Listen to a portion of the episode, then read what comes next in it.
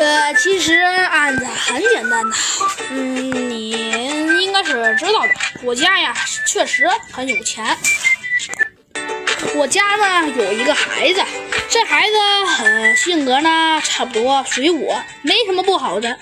但是啊，他就是胆子有点小，所以呢，我就他怕在外面吃亏，于是呢，就让他读了森林大学。但是啊，森林大学呢，虽然说全校的呃纪律还是很好的，但是呢，他却前几天与一个人发生了争执，呃，为了保护他的一个小伙伴，一不小心呃失手打死了一个当地的小青年，呃，被森林都市的呃刑事呢呃给扣留了。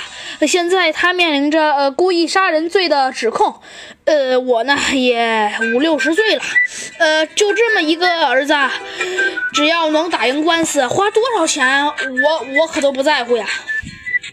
猴子警长装出一副十分紧张的神情。啊，这啊这个案子呀，嗯，可以可以，但是啊，我想知道，呃，请问是您的儿子是失手打死了对方，还是故意打死了对方啊？这可是有本质的区别，甚至直接影响了审判的结果。呃，不过啊，前者经过本律师所的辩护啊，可逢凶化吉。嗯，重则呢一两年缓刑，轻则呢当庭释放。但是啊，如果是后者的话，就更麻烦了。长颈鹿律师说道。这时啊，扮演保姆角色的小鸡墩墩开口了：“呃，就是就就是后者呀，所以我们才来拜托你呀。只要能救出，我就能能救出，呃，这孩子，不管花多少钱都没问题。”小鸡墩墩扮演的保姆啊，好像跟猴子警长也丝毫不差半分，装出一副很十分着急的样子。啊哈，啊，明白。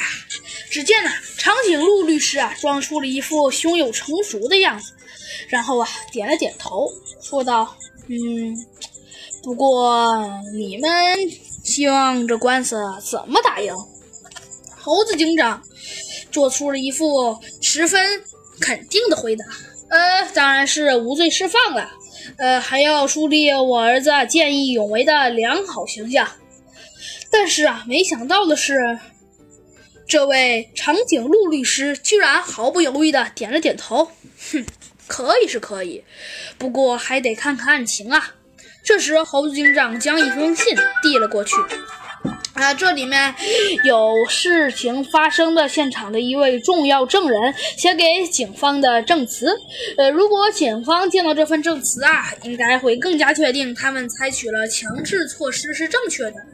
呃，但我花钱将这份证词拿到手了，你帮我看看破绽在哪里。如是有，呃，就要大力弥补。记住啊，钱可不是问题。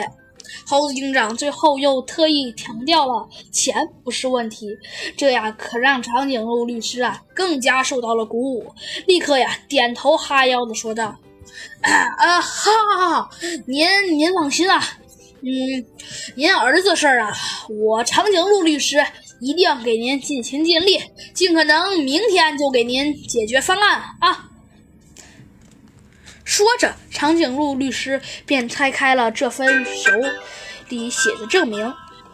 信里写的是，在事发地，小猪与猴子的儿子发生口角之后呢，猴子的儿子用金属板手打中了小猪的头部，导致其死亡。